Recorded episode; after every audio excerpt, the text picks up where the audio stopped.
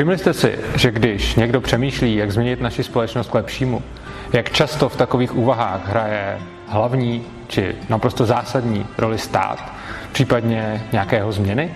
Bývaly časy, kdy jsem si toho vůbec nevšímal, protože mi to připadalo zcela samozřejmé.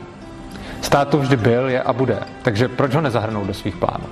Jednoho dne jsem však narazil na názor, že by to celé mohlo také být i úplně jinak.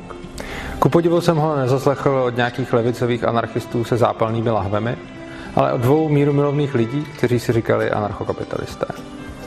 Anarchie a kapitalismus, že to je přece nesmysl.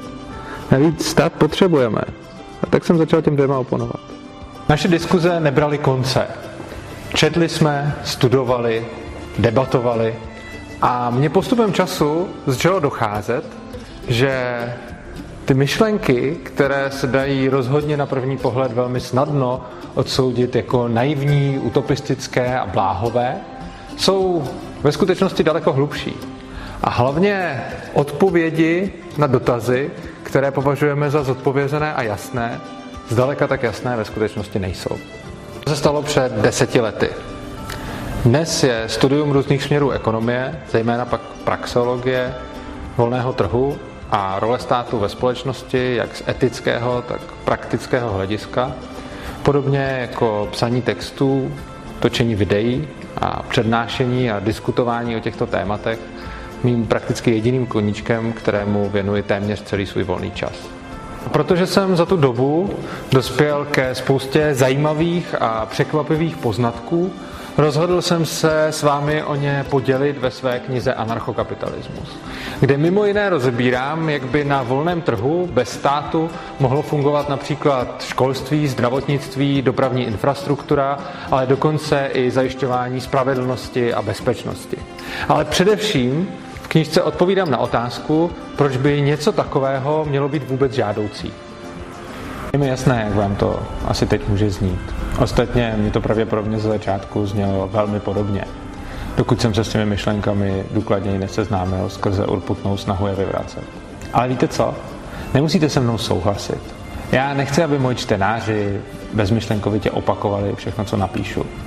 Píšu proto, abych přiměl lidi k zamyšlení.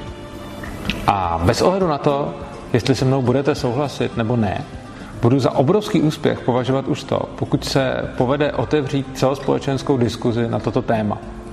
Doufám, že tato kniha bude jedním z mnoha nástrojů, které pomohou takovouto diskuzi vyvolat.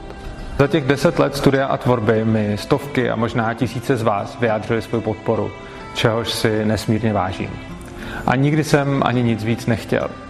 Všechny peníze, které jsem si tímto způsobem přeci jen vydělal, jsem vždy investoval a věnoval do dalšího šíření myšlenek svobody. Teď vás však prosím, poprvé, přispějte na vydání mé knihy. A nejenom na to.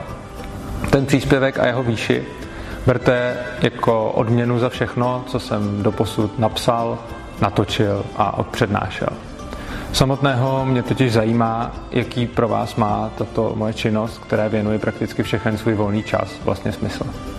Žádný příspěvek není moc malý a žádný není ani příliš velký.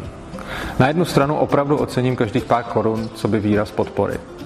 Na stranu druhou, ačkoliv máme na startovači uvedené nějaké minimální cíle pro nejmenší smysluplný náklad, jak jsem říkal již dříve, cílem této knihy je vyvolání celospolečenské diskuze. A proto není žádný náklad moc velký.